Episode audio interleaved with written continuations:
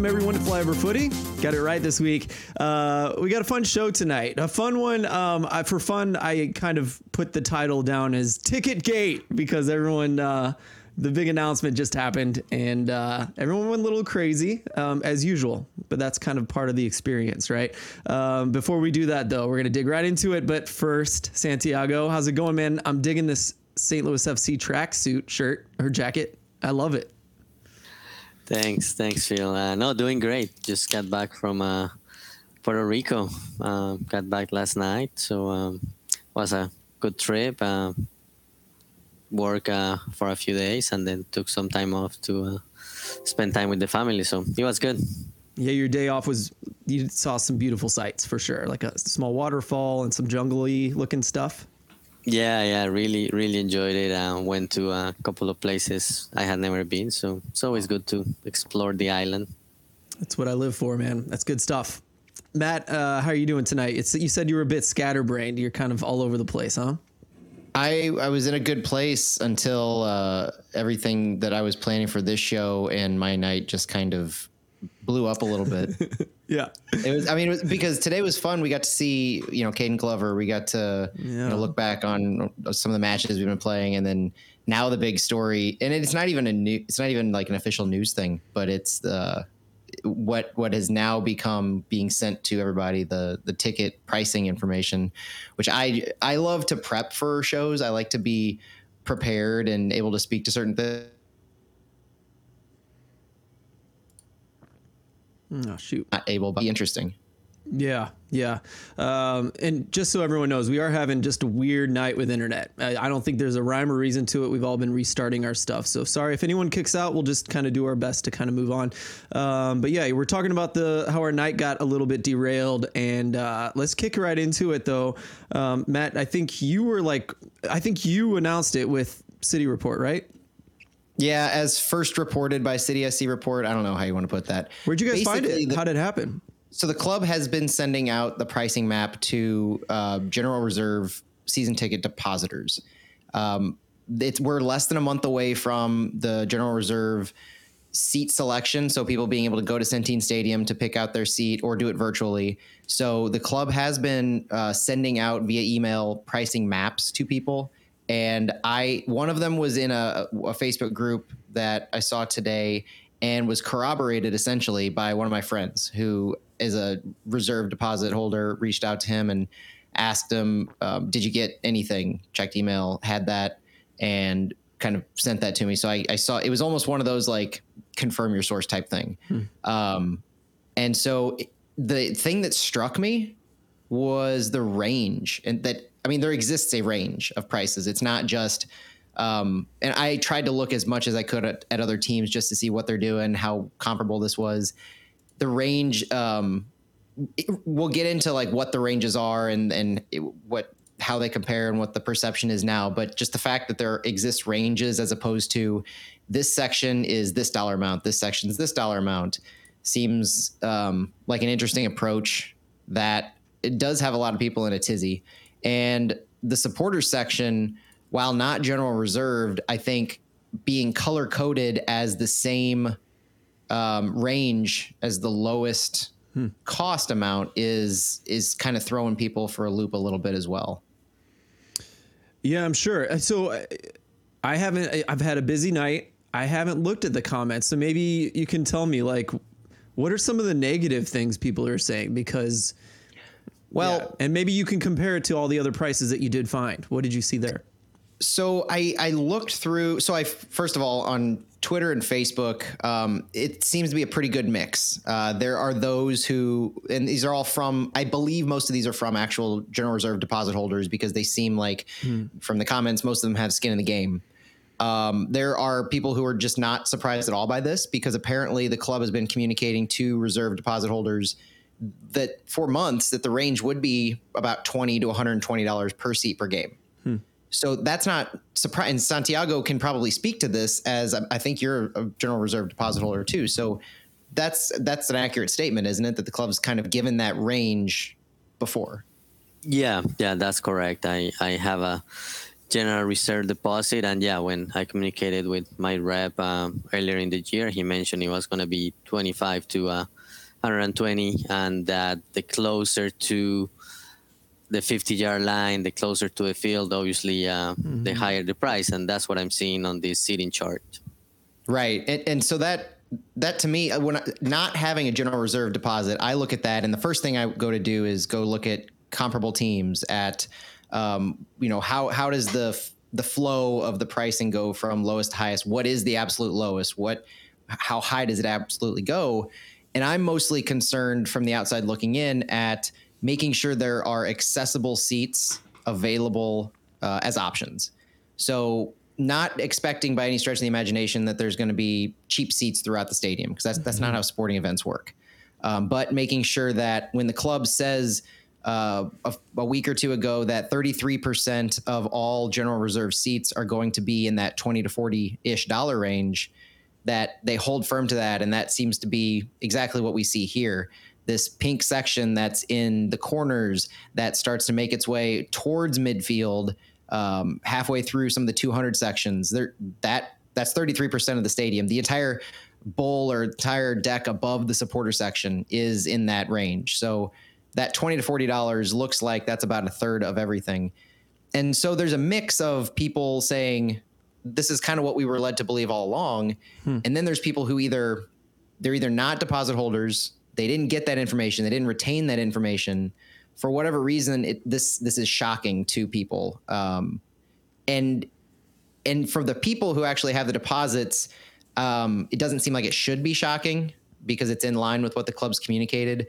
But from the outside looking in, when you start to compare it a little bit, uh, like on Reddit, on Reddit, there's a lot of our MLS has this information, and I'm I wanted to put it out there to get some of the feedback from other clubs and see what their thoughts are. So you're seeing folks from uh, Nashville, Cincinnati, and LAFC that I saw who are a little more surprised. Everybody looks at the supporter section and they're like, "Oh, that's amazing. That's kind of the best in the league," mm. which we knew when we did comparisons last year. The supporter section is very competitively priced when it comes to the rest of the league. Um, those the fans of those clubs saw some of the other prices and they were kind of blown away as they're more expensive than comparable seats in their stadiums where yes, our stadium is going to be state of the art, brand new, the the newest stadium in the league for a significant period of time, um, hmm. to say the least, and and it's going to. It seems like it's going to reflect that in some of the closer to the field general reserve seats. But we're talking about fans from stadiums like LAFC, uh, like Nashville. These are also pretty new stadiums. You know, they're they're not uh, they're not like Toronto. They're not like SeatGeek in Chicago, where they were made in, in the mid 2000s. So seeing that reaction juxtaposed against some of the fans from like Miami, uh, Columbus, Philadelphia, who are like, yeah, that that's about what we have. and again, those also not super old stadiums. Philadelphia is about 10 years old at this point, I think. Um, the crew have a brand new stadium. Yeah and some of their fans were like, "Yeah, this is this is about what we have. No no shock, no surprise there." So I think tonight between all of these different reactions, there's a lot of there's a lot of knee jerking going on, and I don't know if that's because fans are just expecting City to be able to offer the absolute lowest because they kind of did that with the supporter section to an extent uh, across the board. Um, they they're seeing five tiers and maybe three, three and a half of those tiers are significantly more expensive than what they had in their mind. Hmm. I think it's a an expectation versus reality and perception of the entirety is definitely playing into it more so than actually uh, what the club has promised or what some of the other stadiums in the country are really offering.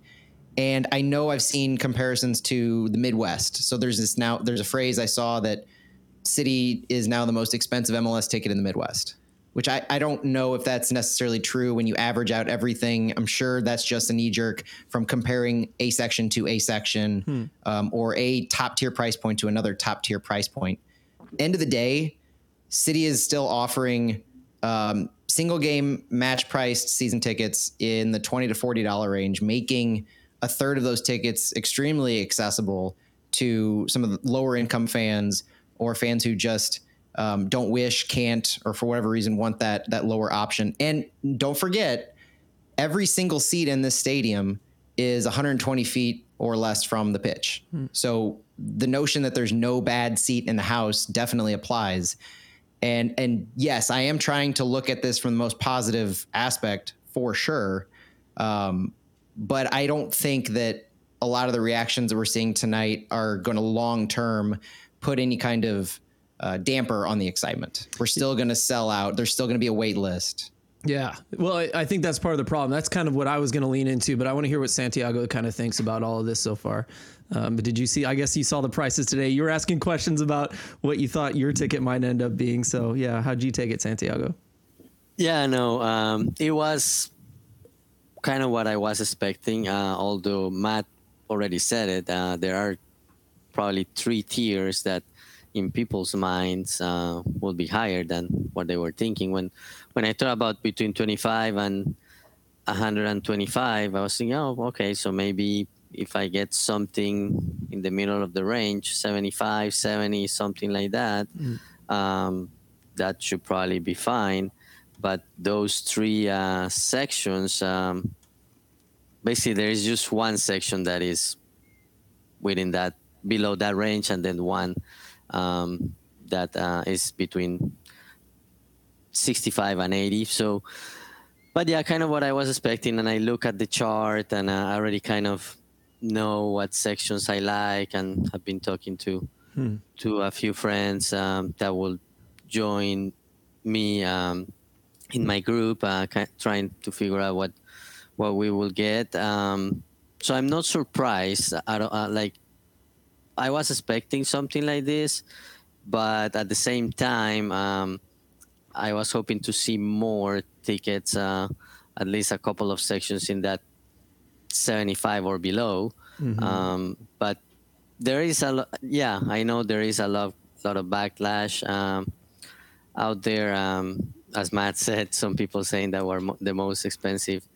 ticket in the Med- Midwest but uh, it, it will be interesting to see if this uh, results in some people some of the some of the early signups uh, like 9 a.m 10 a.m uh, maybe they will buy fewer tickets or may mm. not buy tickets at all and this will open opportunities to some of the people who sign up later and that have been complaining a lot about why they were uh, pre-sales at eight or at nine. Uh, I'm sure we'll talk a little bit about that, but but this will open opportunities to other people.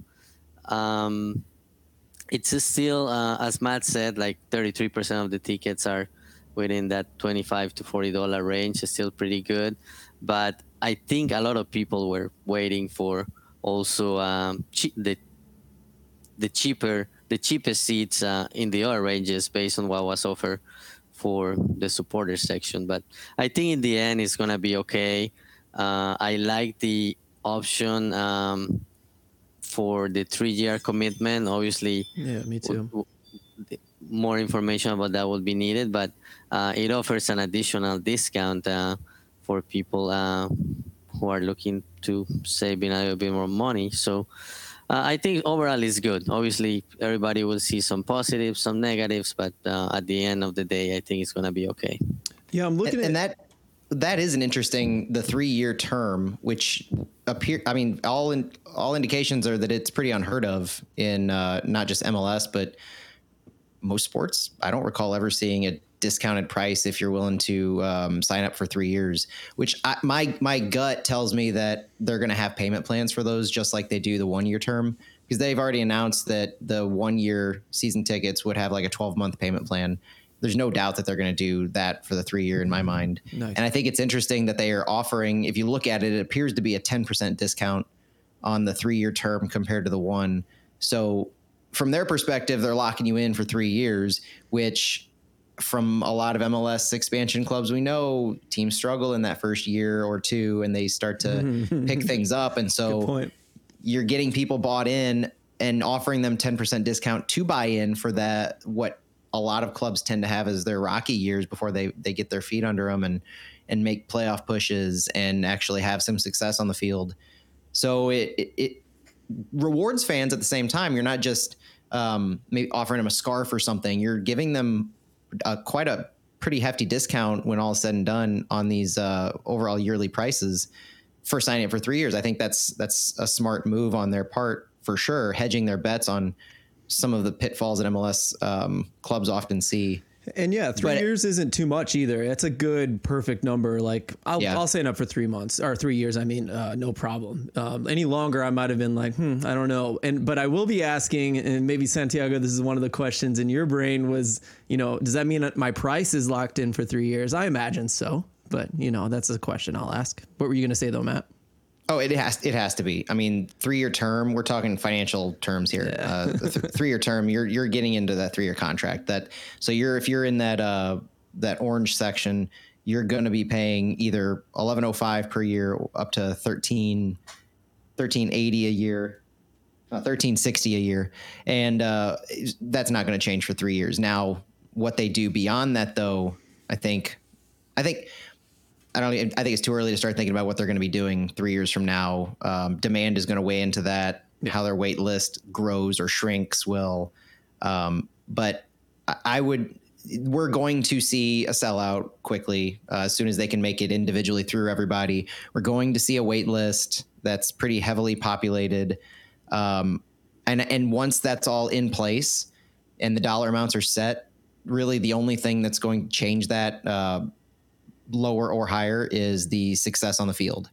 Yeah. And there there have been a lot of points made and they're very accurate and I hold true to this as well that the money that we're paying in ticket prices is not just going to reimburse the Taylors for their privately funded stadium that they put all the money on. It's going towards funding designated players, U22 initiative kids. It's it's going to fund our roster to make it better. So I'm not saying that we should expect the world because ticket prices are what they are, but I'm saying that if ticket prices weren't what they are, we may not over the long haul be able to afford some of those players. This is a primary contributor to a city uh, a team's coffers. It's also a bit of a contract in that way too, because it's also saying to us, listen, we didn't give you the cheapest tickets on the planet. So, you know, that's not a pass for performance. You know what I mean? Like we're charging a decent amount for some of these seats. That means it's also a contract to you that we intend to to get some wins. You know what I mean? Maybe, you know, playoffs, hopefully in, in, in year two or three, um, at the very least. Um, Matt, we need to dig in because I have not read enough about this. I'd like to hear some of those complaints, like specifically. So I'm asking you, I need you to give us like details on what some of the upsetting things are being said. Like, I think one thing that's on my brain, especially, is um, what is if it is the most expensive ticket in the Midwest? How are they phrasing that, and how do we compare to the rest of the league if we do look expensive compared to everyone else? Can you kind of give us more details on that? Yeah, so Normally we have Stu here to tell us all these negative comments, but today you got to fill in for him. I'll, I'll do my best. The um, the ranges are are throwing a lot of people off. Um, so they're looking at and, and they're looking at competitors. I think competitors are where the biggest thing comes in. Um, and and there are people who are looking at Midwest competitors like Sporting Kansas City, Yeah. who have a over ten year old stadium. so do you um, know? So, but do you know like what Sporting would be pri- compared to price our points? ranges? Yes. So here's That's what I'm here's the getting at. interesting thing. Now, Sporting Kansas City has you could you could tell the story multiple ways. There's a, a sporting fan who I was talking to on Reddit who sent me images of their their season ticket prices, and they're they're a lot more. They're a good example of the the rigid prices where there's no ranges. There's like there's this part of the stadium that is this price. There's another part of the stadium that's this priced. Um, and when you look at their lowest priced reserve seat for Sporting Kansas City, so you're you're looking at what our our pink ones look like in that image, um, where we have the range of, uh, well, if you look at the one year term, our range is 374 to 748. I think my eyes might deceive me over there. Mm-hmm. Sporting's lowest priced reserve seat is seven hundred dollars. End of story. There's no 374 in certain sections. There's no There's no 748. It's $700. That's the lowest priced reserve seat from Sporting Kansas City. Um, yeah, it's five. I mean, I just finally pulled it up. And that supporter that rises five forty, South stand Yeah. five sixty, and then yeah, seven hundred dollars is the the crappier seats for. Yeah, and so so you're looking at the supporter section far undercuts Sporting Kansas City, and I think that speaks to the value that this, the club has placed on those tickets to make them accessible for, and and almost it. I don't want to say rewarding, but almost the the acknowledgement of what that section brings to the stadium and the environment, and making sure that's accessible for the people who want to bring the noise and bring the energy. Um, it, but but seeing the comparison of seven hundred dollars as the cheapest Sporting Kansas City General Reserve ticket compared to what our range is highlights a couple different vantage points of the the complaining uh, that has been going on for the past couple of hours, and it gets to there's there is a higher price because of that range. Um, but then once you start rising with Sporting's prices, you get up to eight hundred dollars for uh, like a mid-tier reserve seating. You get up to eleven hundred twenty dollars for mid-tier reserve seating in the East Stand mid. Um, eleven forty. So their prices rise, but they're not as drastically rising as some of our higher end. You know what I mean? Yes. So they're so yeah, there's more equal throughout the whole stadium. Right. So they don't have these these lower priced affordable options. And that that I think is what I really want to what focus on or emphasize. And I'm sure the club will do that in whatever marketing they eventually come out with on these official releases. But while we do have a we have ranges within each price point, um, the higher end, so the blues, the ones at midfield, uh, the yellows, the ones that kind of um, jut out where you're you're right along the field on the the corners, but then it's a little back and up into the 200s. Those tend to those are more expensive for us. So if you look at the very top tier of every team, we have a higher top tier. But if you look at the lower end compared to other teams, our lower end Much lower. still appears to be yeah much lower or at least as low as some clubs like uh, Nashville. I, I think I was looking at. So that that the fact that we have such a wide range is giving people the initial thought of wow that's over two thousand dollars for a season ticket for for one year. That's that's insane.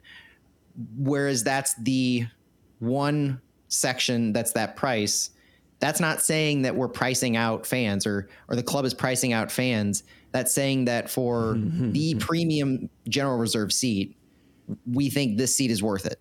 And we think fans are going to pay to be this close to the pitch at the at the midfield line to see the action. Okay, so now thank you for doing that because now I think I have I had a thought process and now I'm sure of it. Now I can I can say with confidence, you know, I'm looking at this picture and first of all, um, I think a good overall way to say this is that if you're a fan of socialism, then you should like this stadium setup. You know what I mean? Like the the lowest have a much easier way to get in. The those of us that may not have very much money.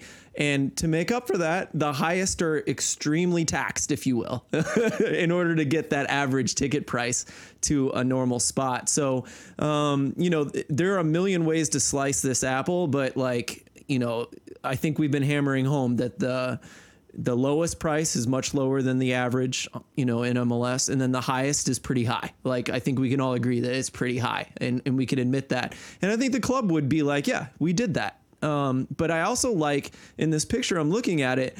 When you look at the Sporting Kansas City picture, I think you kind of alluded to this, Matt. It's just like this stand is this, this stand is this, this stand is this. Whereas ours is like this rainbow, fading rainbow that is just like based on the distance from center circle in a way.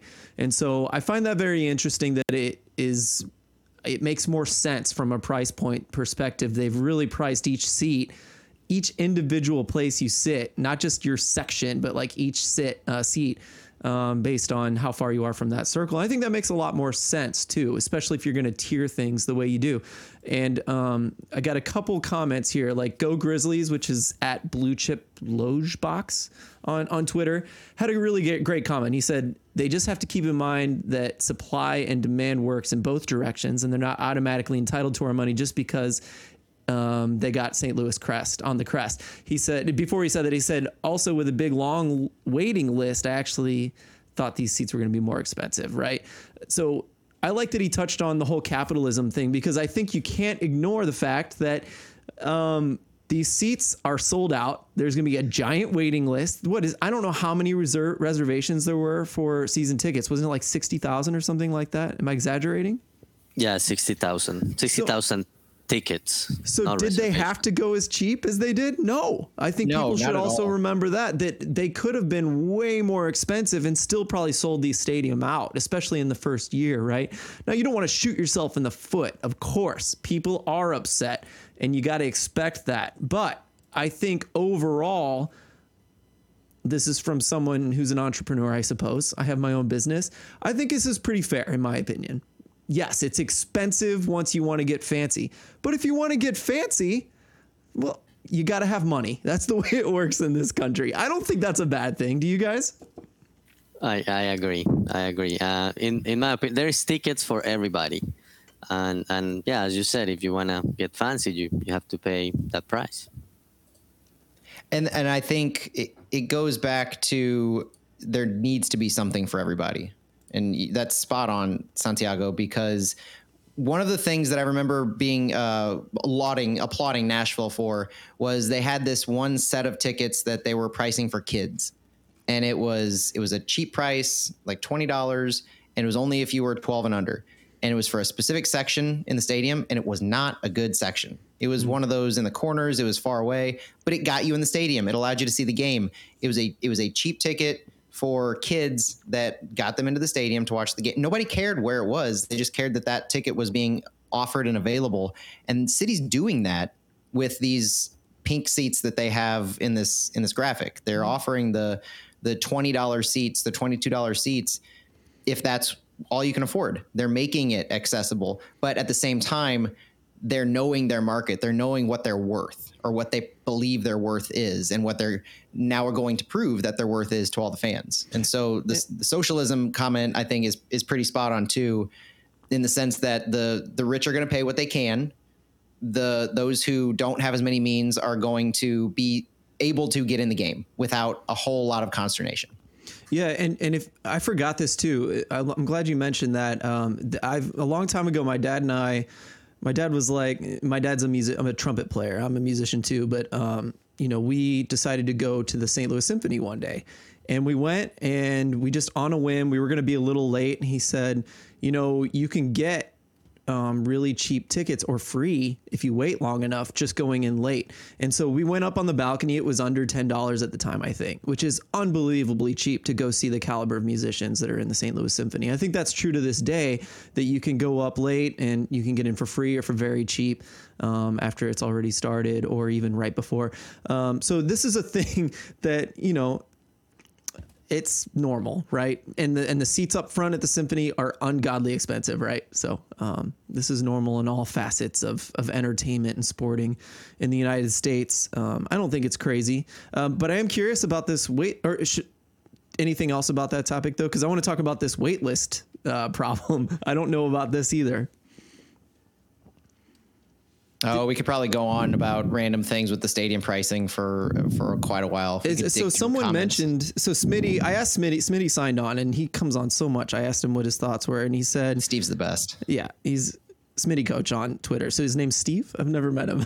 I feel bad. Good guy. Steve, come say hi to me next time I'm around. Um, he says, just wish it was a one time access code that you couldn't send to a bunch of people. Feel bad for those that put a deposit right at 1003 and may not even get a season ticket. It- um, am I, I think I missed this whole storyline here. So I guess that's what I'm asking about. Is it not Yeah. a thing? Is this, Yeah. Well, um, s yeah, go ahead, Santi. Yeah, I I have seen uh, quite a few comments on Facebook about that. Um, yeah, it looks like a lot, a lot of people that. Uh, so there were, and and I found I I I bought my tickets at 903, 905, something like that, through a pre-sale link I got from St. Louis FC, and um, I wasn't a season ticket holder for St. Louis FC, but uh, I had a like a ticket package, like uh, five games for a specific price or ten games, something like that.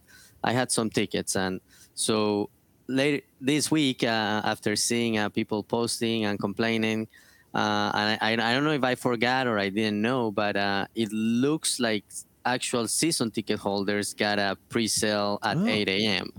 So there was an 8 a.m. and a 9 a.m. and then the general sale at 10 a.m. And a lot of people uh, who got on the 10 a.m., which was the, the general public one, um, it looks like uh, based on the conversations they have had with their ticket reps, uh, they're kind of on the bubble and may not get anything.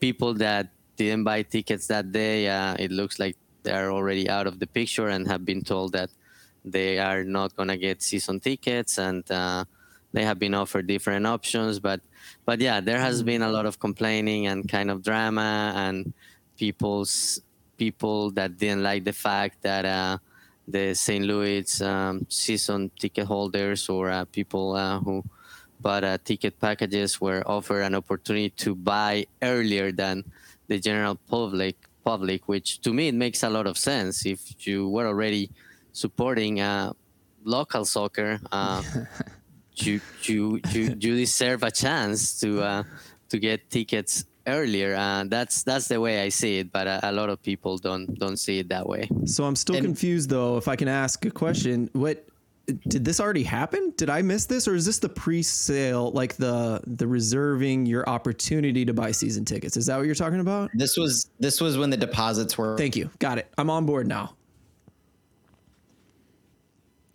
Apologies. time. Oh, we might have lost Matt. Are you still there, Santiago? Yeah, it looks looks like we lost Matt. Yeah, Sorry, Matt. but what- but yeah, while, while he gets back on, yeah, this was uh, September 16, 2020, when when people place their deposits. Look looks like Matt is back. Go ahead, Matt. Sorry, Matt. Yeah, this was when the dep- the deposits first opened up. Um, God God bless my internet tonight. It's just not wanting me to talk about these tickets. Um, this is when the deposits first became available. It was 10 a.m. that was the publicly um, said, all right, tickets go on sale at 10 a.m. Uh, two pre-sales, to my knowledge, occurred, and both of them were essentially rewarding uh, those who supported local St. Louis soccer in some way, shape, or form uh, prior to City rolling into town. Yeah. Um, I've heard I've heard St. Louis FC ticket holders. I've heard St. Louis FC both single game and season ticket holders. Um, I know that the supporter groups that were existing uh, were extended uh, a pre-sale code, and I know that there are some other soccer groups in the area who were extended pre-sale codes too. Um, I had heard there was a an adult amateur team who might have been in the We lost Matt again. yeah. I think, I think we got it though. Um, PK even back to Patrick Kelly got in on the, the chat on Facebook, which is awesome. He said there were five years of STLFC telling people to invest and they didn't. Yeah, that's how we are so biased on this topic. That's- but like, spot on. I have zero pity for anyone that's not in on this. You know, whatever. And, Okay. and pre-sales in general, pre-sales in general aren't anything new. Is that pre-sales were occurring? Yeah. Okay. I think we've covered it. I, think we dug a little bit the- more into the drama than we intended, that I intended tonight. So that's my fault for not being educated on, on the topic. But um, yeah, let's move on though. I think we've got enough of the ticket sales talk. I think we fit in a little bit for the people that are upset and a little bit, a lot of it for the people that think that it's, fine. Um, let's talk about some matches, boys. We got, um, let's start with the, we're to go backwards in time, right? We're to start from the most recent thing and go backwards, which means we're going straight to some nastiness, which is Minnesota United FC 2 uh, versus St. Louis City FC SC 2. 4 0 uh, was the final score. And Santiago, this was just like a mess from the start, right? And then a bunch of attempted repairs as we went along. It felt like, right? Yeah, yeah. Um, like uh, Minnesota was right on it since the beginning. Uh, their first uh, shot on goal was on the third minute, and from there they created couple like two or three more options before they scored their goal. But um, St. Louis offensively didn't create anything uh, during that half. Uh, there was a free kick uh, in the 45th minute, but other than that, uh, it was a really bad first half. Uh, I would say um, tired legs from uh, the two games um, within the week. Um, Open Cup game, 120 minutes, and also the um, rotated lineup. And obviously, some people may say, "Oh, we we don't have any depth," and um, obviously the, the the core guys are, are the guys, and after that we we don't have enough people. But the way I see it uh, is that it's just guys that have not played as a team together for for an extended period of time. If you think about uh, the center backs, uh, Yaro and uh, Volmer, mm. these were probably their their first official match together, and, and I don't think they played together in a lot of the friendlies. Maybe during practice they have done it, but uh, but you could see that uh, there were some disconnects, not only for for Yaro and Volmer but uh, but you have to think about that too. It's not only the the players, but also those players playing together and practicing together. So I think that was part of it. And Minnesota also brought a good lineup. Uh, they didn't. We, we were talking earlier in the week. They didn't really bring any of the like. Yeah, they, they brought some first team players, but it was mostly guys on the on the 25th and over uh, spots on the roster. One exception, um, Chase Gasper. Uh, who is a senior player, um, but he just came back from. Um, he was he was he was away from the league for a few months, so he's just getting minutes. But they put a strong lineup too, and uh, we had talked before, uh, maybe not on the podcast, but uh, maybe uh, DMs or on Twitter. Like Minnesota, their their roster for the second team, um, it's it only has like 15, 16 players, so you can always expect uh, mm-hmm. players from the first team uh, on on on game day, and, and that's what they did, and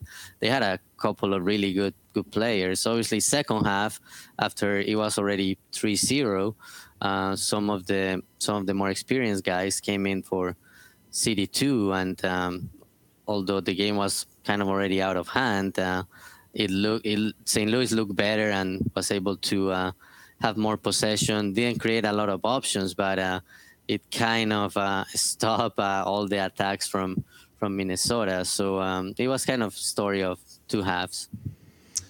Absolutely, I agree with you. Aziel Jackson was someone that stood out for me. I mean, just tearing us to pieces, and he is a homegrown signing. So, is he a first team player? Not not exactly. I don't know how many minutes he's gotten with the first team at all, if any.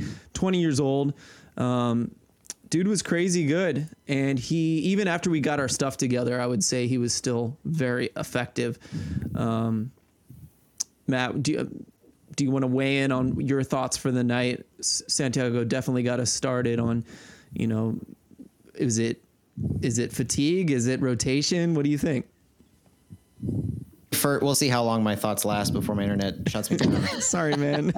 my first my first thought is the rotation that and the lineup that we ran out because of the rotation seemed um, so different because we had Hiebert out on the right side, we had Ezra out on the right side, and we've never seen them out there before, at least in uh, in meaningful play. So it's not just the rotation, and it's not just the players not playing with each other, but playing out of position compared to when they might have been used to. Uh, I don't know, uh, obviously, how they practiced. If, Ezra practiced a lot on the right side, if Hiebert has been a right center back slash right fullback, depending on if you think they were in a three man backfield or a, a or a five man or however you thought they they ran that. Um, I think they played Fritz Vollmer and Aaron Hurd in their natural positions, probably to help them get acclimated. Mm. And I did think that Aaron Hurd had a fantastic game. I thought he was pretty dynamic out there on the left hand side. He made uh, one of the few um, exciting overlapping runs. He was laying the ball out well. He seemed to be able to read the field, but he. Darn it Oh, we lost Matt. Wait a few more seconds. See if he comes back. Shoot, yeah. So I think I'll, I'll dig into some of my thoughts because I had a really similar thought to him that uh, not only do we rotate, but you know he's saying exactly that that that guys are playing out of their natural positions in some cases, except for the academy guys. I agree that Hurd had a good, a very good game. And, and it wasn't for him. It, I don't think it was up to him to like stand out and win the game for us in this in that case. And I thought he played well. Um, not bad for sure. Uh, Rivas has never played in the middle line, right? And so we didn't have that punch you in the face uh, combo of Palazzo, Palazzolo and Schneider. Um, I think Hiebert, whether he was the right-sided center back, like you were saying, Matt, or whether he was a right fullback, he was isolated 1v1 versus Jackson and Pacheco like all night. The dude was running his butt off trying to cover, and I thought he did okay 1v1, but anytime anyone needed help, it felt like there was no natural vibe for like who was supposed to help who when. And that was what I felt like was the biggest defensive issue throughout the very beginning. Even Yaro looked bad on a on a goal, right? Like Yaro was covering a guy, he was a bit behind him as he cut inside, and I think he expected help to come. And Volmer was a little bit further back, more than he should have been. I would have. Ex- I think if I was Yaro, I would have expected a little help, especially the way St. Louis plays. And uh, it didn't come, and and that's when the goal kind of kind of happened there. So um, I think just like, I think I don't think it's a depth thing per se. I think it's like the fact that it was highly rotated, plus guys were not in positions they were used to.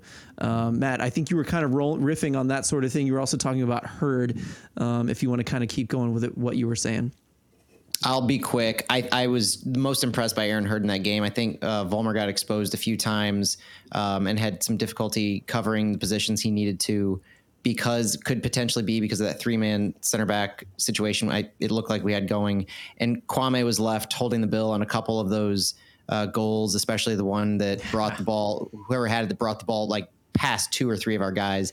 And Kwame, you could tell, wanted to kind of take a step back to make sure he had the, the back uh, covered and nobody was getting in the back door. But at the same time, the guy just stepped right in front of him and, and scored.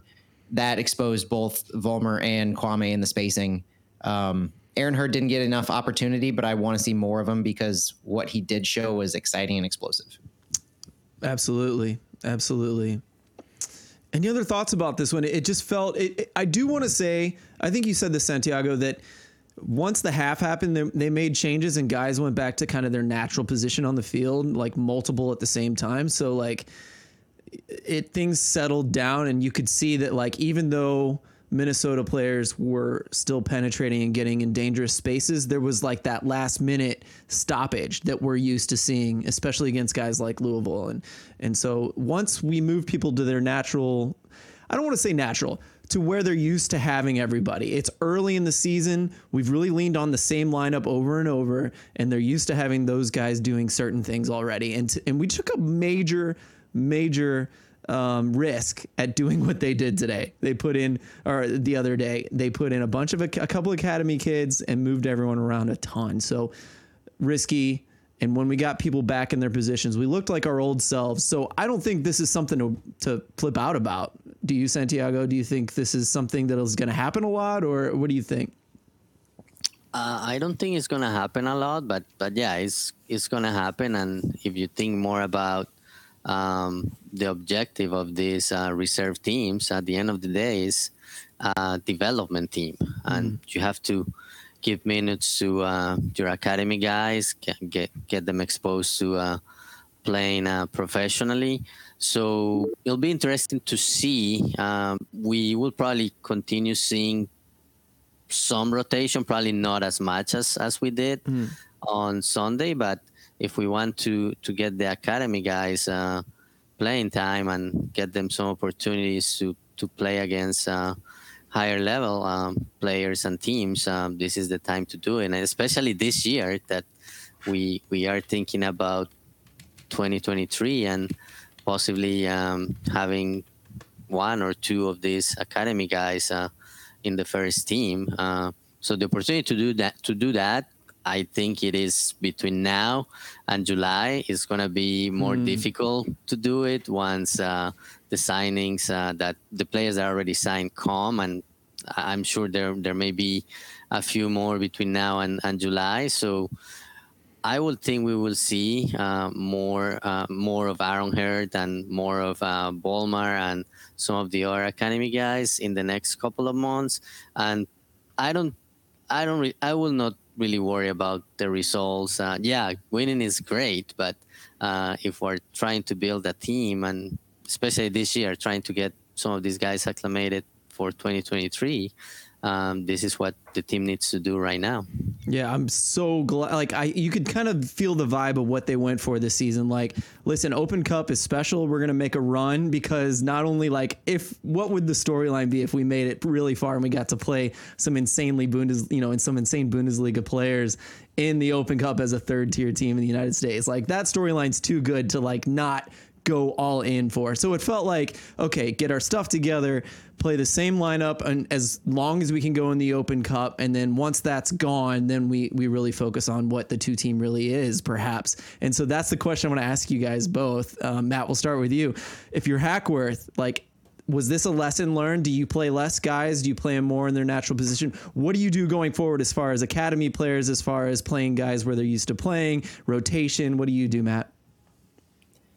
Well, the knee jerk from this game is you play guys in their natural position. Um, I don't want to necessarily see Kyle Hiebert moved around just to keep him on the field. Mm-hmm. I would have, re- and then you play guys in their natural position as long as their legs can stand it. Yeah. Now, if you need to rotate guys, um, it, you get into that, or you're just trying new things. I would just like to see guys in their natural position.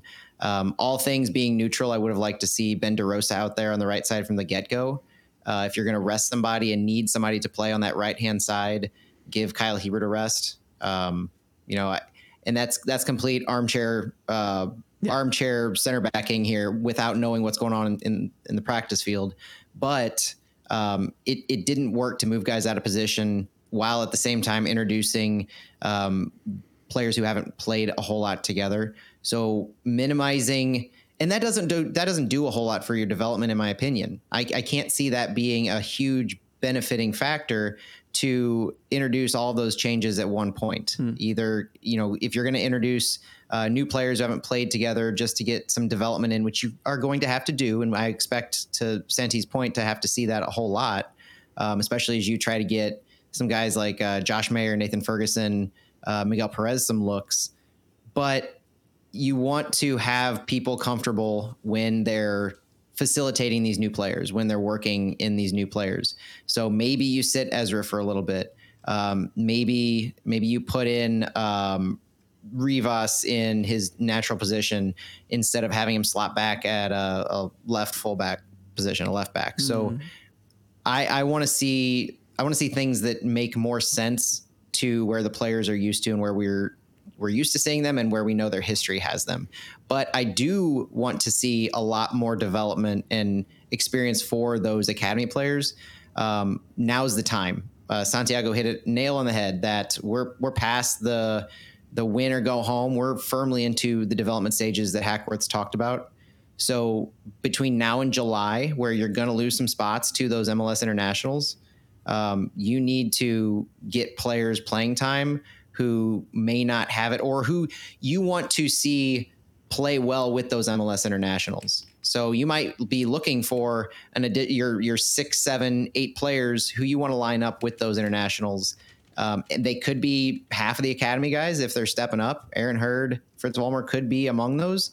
Um, but I, ju- I just want to see more opportunity given, uh, a lot wider rotation over the next few months. But I want to see a more um, natural positioning uh, deployed. Yeah. What do you think, Santiago? What would you do going forward? I, I would um, echoing what Matt said. Um, players in their in their natural positions, and every game uh, have uh, one or two of the academy players, and it doesn't have to be starting. It could be uh, the last 20, 30 minutes, and um, give them some playing time and, and see how they do. Obviously, if they play well, maybe they they will earn uh, an starting spot uh, for another game. But yeah, just keep the core team and and start um, introducing uh, the academy players uh, in these next two months before uh, the international signings come. Uh, but yeah, you have to give them experience, especially if the idea is to promote couple of these guys to the first team. You have to give them minutes and uh, give them competition. Uh, but yeah, do it gradually. And um, Coach Hackworth uh, alluded to that um, last week. Uh, obviously, uh, and we will talk about the the Open Cup game too. But uh, Aaron Hurd did really well when he came in, and um, I asked Coach Hackworth what he thought about that and if that would give him uh, more opportunities to play going forward. And he said, yeah, he certainly earned a spot with the way he played, but he's young and, and we we have to uh, take one step at a time. It's not like you're gonna go from um, playing 30 minutes to playing 90. So I think they're going. I don't think he's gonna be on every game. Uh, he may start some. He may mm-hmm. come from the bench on some, and they can probably do the same thing with with some of the other academy guys. Uh, but yeah, I I will expect to see uh, a rotation between the academy guys, obviously in their natural position, but uh, the team needs to do that. Needs to uh, give them minutes and give them that that look and see if uh, if they have potential for getting promoted to uh, the first team. Yeah, Santiago, I've loved your reporting. I'm, I'm really spoiled to have both you guys here because, yeah, Santiago, you're like reporting almost straight to me. Every time you have a quote from Hackworth, I'm like, thank God someone found that, you know, the answer to that question that's been bugging me all the time. And Matt, of course, you're like stumbling across really good stuff like you did tonight. Um, it's really awesome. Um, but to kind of fill in between the two of you, um, I think the the happy medium is actually what I had in mind all along. Anyway, um, I think Hackworth was stuck at right back where he had no choice, right? He threw Hiebert there, but like DeRosa, probably his legs are falling off. Akil Watts yep. is the other right back. And, you know, he's been playing a lot of minutes um, in a lot of different places. So I think he was thinking Hiebert probably has run the least amount, especially you look at the GPS. Probably his legs were the freshest of all the people that could play right back in his mind responsibly. So Hiebert has had such a good defensive season to the point where you know if you're going to trust someone to play right back when you don't have a natural right back Hiebert makes sense in my brain. Like if I have no one else to go to I'm going to go to Hiebert right? And it just didn't work out. And and not only that like it might have worked out if everyone else had been kind of in their natural roles. And it was just like just too much right? And I think that we've seen Hackworth make some like decisions where you're like, oh boy, that didn't work, right? And it's not even like going into the game, you're like, oh God, this is going to be bad. It's just like the game happens and you're like, okay, I learned something from this game. This is something I'm not going to do. And so I have faith that Hackworth looked at that game and thought several of the things we've we've said tonight too, um, and probably a lot more expertly is going to implement those kind of things as we armchair quarterback over here. But um, well, and the last thing I think Phil is not just. Uh, playing players in their natural position, but we're going to have a whole lot more depth going forward. Not having the double game weeks. Uh, mm-hmm. Once Max Schneider returns from suspension, he's going to be available. So between uh, and, and having that additional, um, you know, defending midfield option there with AJ, where you know we I think we had Sergio Rivas there, who then fell back to left back, and so fresh legs, uh, full roster once you have all those options, you'll have more depth that we do have to be able to mm-hmm. deploy players in developmental forms uh, with keeping everybody in their natural position. I think it's going to coalesce and kind of just it's going to work itself out over the next week or two. Um, and and so I think we're going to see a whole lot a whole lot more progress being made to that developmental end um, with a lot of the things we're talking about here very very quickly. Agree. And and Santiago to to echo what you said, um, we do got to get these academy kids in and they got to get some chances and they got to learn this speed of play because you can tell that's not natural to him quite yet. Heard? I mean, maybe it is natural to him, perhaps. His his brain works faster um, sometimes um, than you expect, but um, Yeah, we need to give these kids a chance. I'm glad he threw them into a dangerous, difficult position in this game and in Louisville. And um, we'll talk about that in a second. But also, before we move on, I think um, something we should mention the. Matt, you you commented on this today. The Dita Armstrong concussion. my God, like just play kept going on, and and I know as a referee, guys are diving the whole game, and you got to watch that. But I think you just it, even if someone's faking it, you got to be more careful about head injuries, right? I was I was in the front row uh, of the supporter section, and I I can't remember being more livid at a soccer game mm. just in my life. I've been to a lot of games. And I, I don't ever recall like getting up and just being as irate, seeing Dita go down, seeing the play continue, and not just the play continue, but two sequences of play continue. The mm. ball, so he went down um, a, about halfway between the end line and midfield, closer to midfield, um, on uh, the the far side from where the supporters were. So I think the north side, and the ball wherever the ball was when he went down, kept going towards that goal, and then play continued on back towards our side. Mm. And it took it took the ball actually going out of play over the course of play for the refs to actually stop the match. And and it was the most ridiculous thing in the world because it was clearly a head injury to all of us that saw it. He was mm. clearly down and he wasn't moving. It so I put on Twitter, I put on Twitter one of two things. Either it's negligence in witnessing the play by the referees, which I know that that sideline official saw it. Like he was in front of us. Mm. He saw it it was either negligence in witnessing the play or negligence negligence in knowing what to do after. So one of those two things mm. occurred, and the sooner you can get help to a player in that position, obviously the better off they are. And to hear Hackworth's quote today on the 27th of he's in concussion protocol and quote he's still struggling. That's the quote from Tom Timmermann.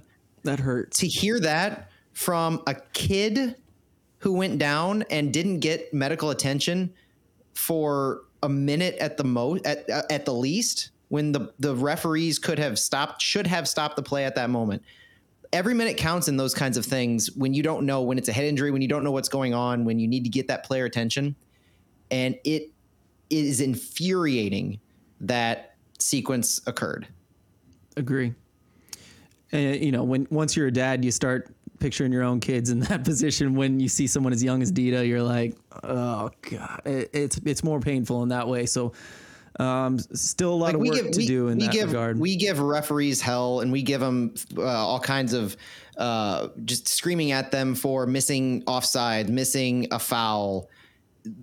None of it approaches the level of egregiousness that this was. Yeah, it was. It's not just disappointing that that they miss it, but it's it, it's infuriating, and it's to the point of the causes and uh, upset that Taylor Twellman gets on Twitter and and showing the videos and and just chastising referees, officials, coaches for concussion protocols not being up to snuff and for not treating things seriously and for skirting as many rules as possible.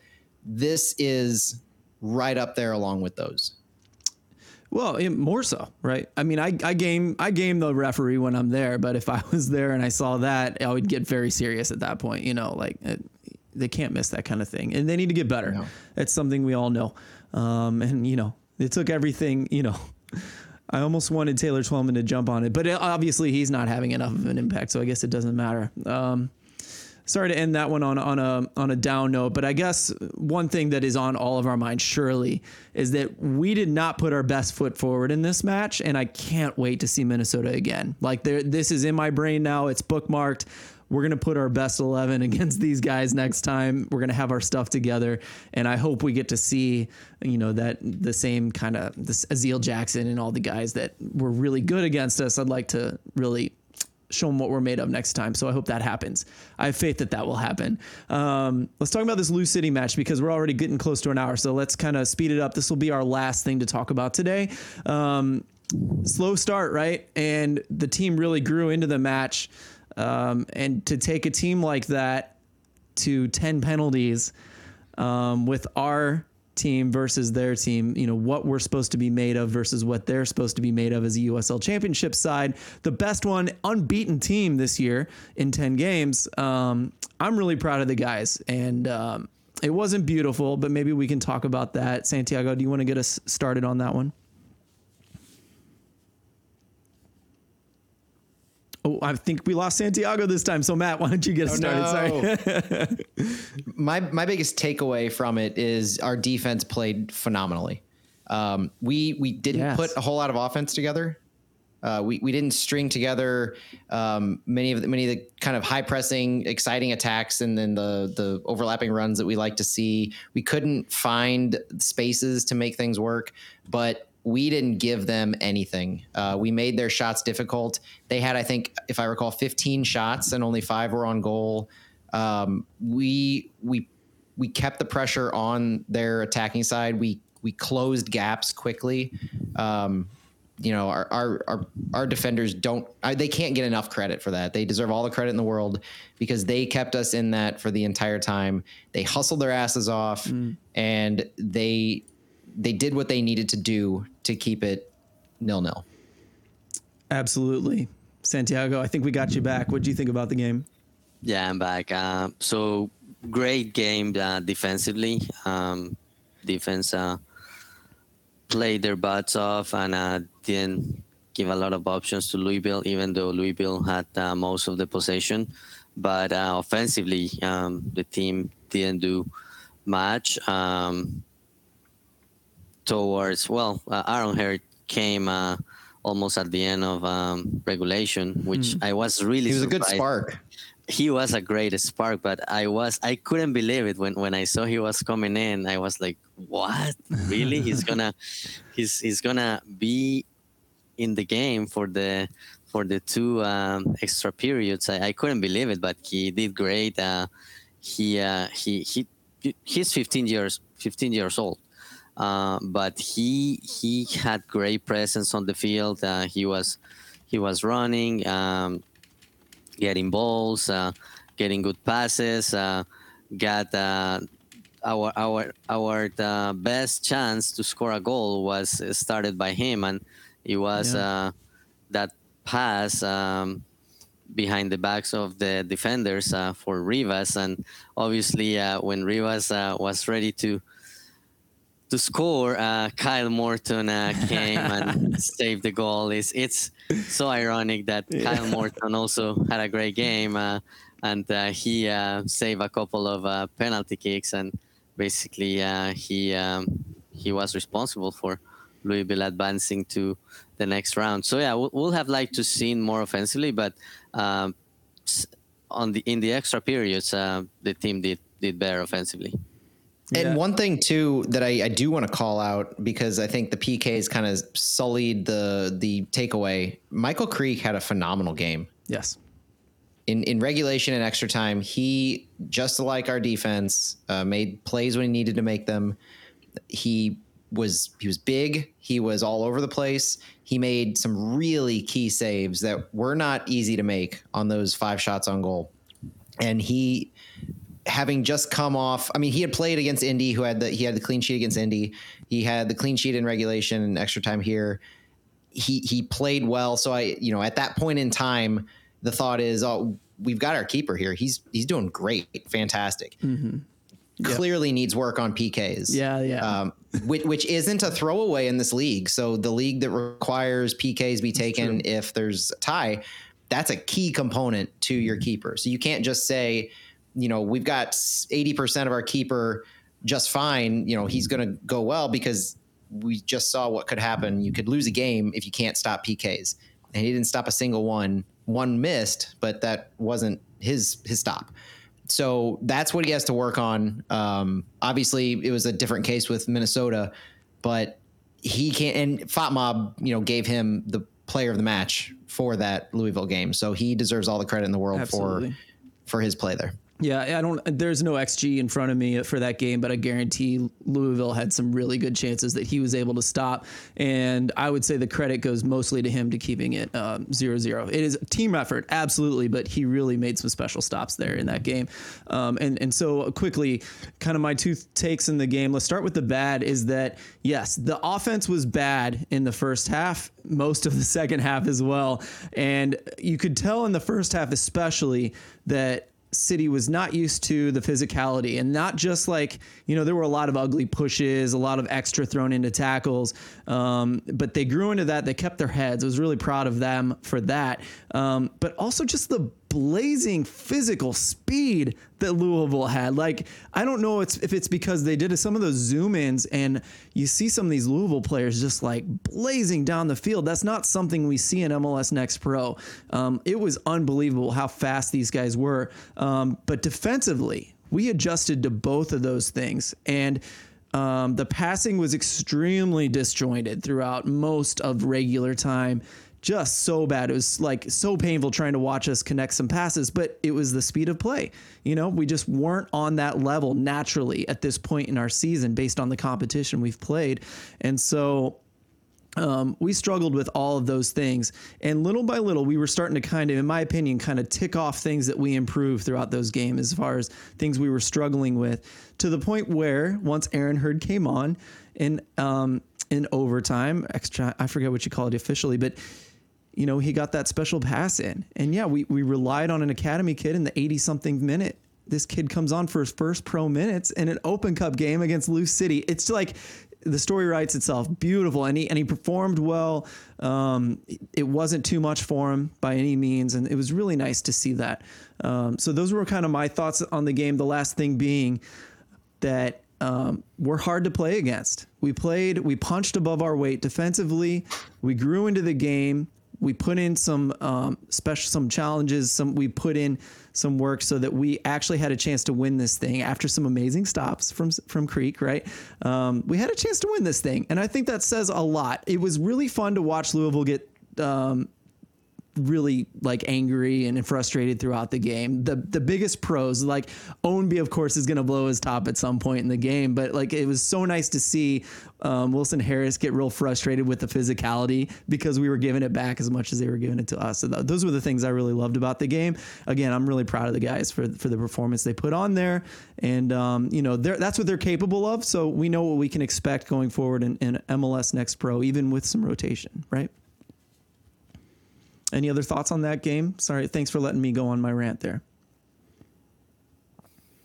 Sad to see the cup go. Yeah. I it was one of those things where it would have been fun to make a, a nice long run, but you know. Agree. Yeah, even even if it, even if it was just one more round and a chance to play yeah. an MLS team, that that would have been great. This close. It was close. Or a chance. I mean, we might have ended up playing Detroit City. Let's be honest. Mm. Yeah, it would have been fun. That would have been a good game too. Yeah, that would have been something.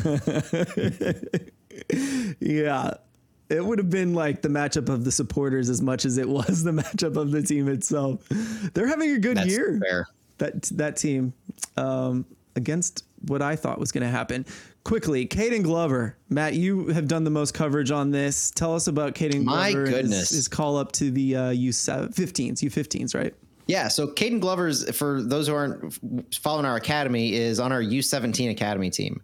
Uh, forward rising star. We talked about him last year when he, when our academy roster was first announced as one of those players to watch because he was on watch lists, um, invited to some of those national ID camps um, regional ID camps. He was he was a guy that we knew alongside an Aaron Hurd and and uh, Josh Mayer and others that you got to pay attention to this guy mm-hmm. and uh, received a call up this week to the U15s uh, for the youth national team and has had significant playing time. Um, so they've played two matches so far in the I'm going to butcher this the Torneo del Nazioni maybe that might be right. And so he's play. He started the first match. He, I believe, was either a halftime sub or came in the second half of the second match. Um, we drew the first match. He did not have a goal, and we won the second match today, three to two. and Caden Glover had the third. Yep, against Belgium, and he had the third and game-winning goal for the team in a pretty nifty. Um, created his own space and just beat a defender and just buried it in in the back of the net. Um, won it, and what ends ended up or en- is ending up being the uh, group stage winner. So we're we're ahead, and we would be ahead in uh, tiebreaker head to heads against Belgium. So we should be moving ahead now because of his goal. And if you if you haven't seen the goal, Top Drawer Soccer has it. Um, St. Louis City retweet or quote tweeted them, so check it out. They've got highlights of all three uh, youth national team goals. Um, Caden Glover's the last one, and it's it's worth watching. It's a good one. So he, yeah, It looked like yeah, it looked like a city kind of goal. To be honest, he looks very comfortable out there. But I think their their attacking style isn't terribly unlike what we're doing. Uh, even No, and it almost- extreme maybe, but it almost looked like he was calling for it. So I'm, I'm watching the video right now, and you could see him see the space that needed creating, mm-hmm. and, he, and he that one touch got the pass and tipped it to himself just past the defender, creating that space himself. He knew it looked like he knew exactly what he needed to do and where to position himself, Yeah. which is really exciting for for a kid that age to have that kind of awareness. Yeah, the uh, multiple attackers were on the back shoulder of the center backs of, of Belgium the throughout that play, right? And it was different guys doing it at different times. Caden kind of hung out there the longest for sure. And yeah, that first touch pushed him into space. It was a beautiful, perfect first touch. Not too heavy.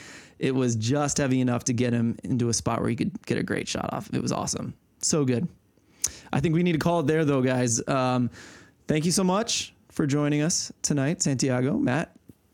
Um, it's been Thanks for bearing with our technical issues. Yes, thank you, Yeah, everyone. sorry about that. But we made it through. Um, I knew we would. So thank you, everyone, for listening. We'll be coming back at you in two weeks at the latest. Bye, everybody.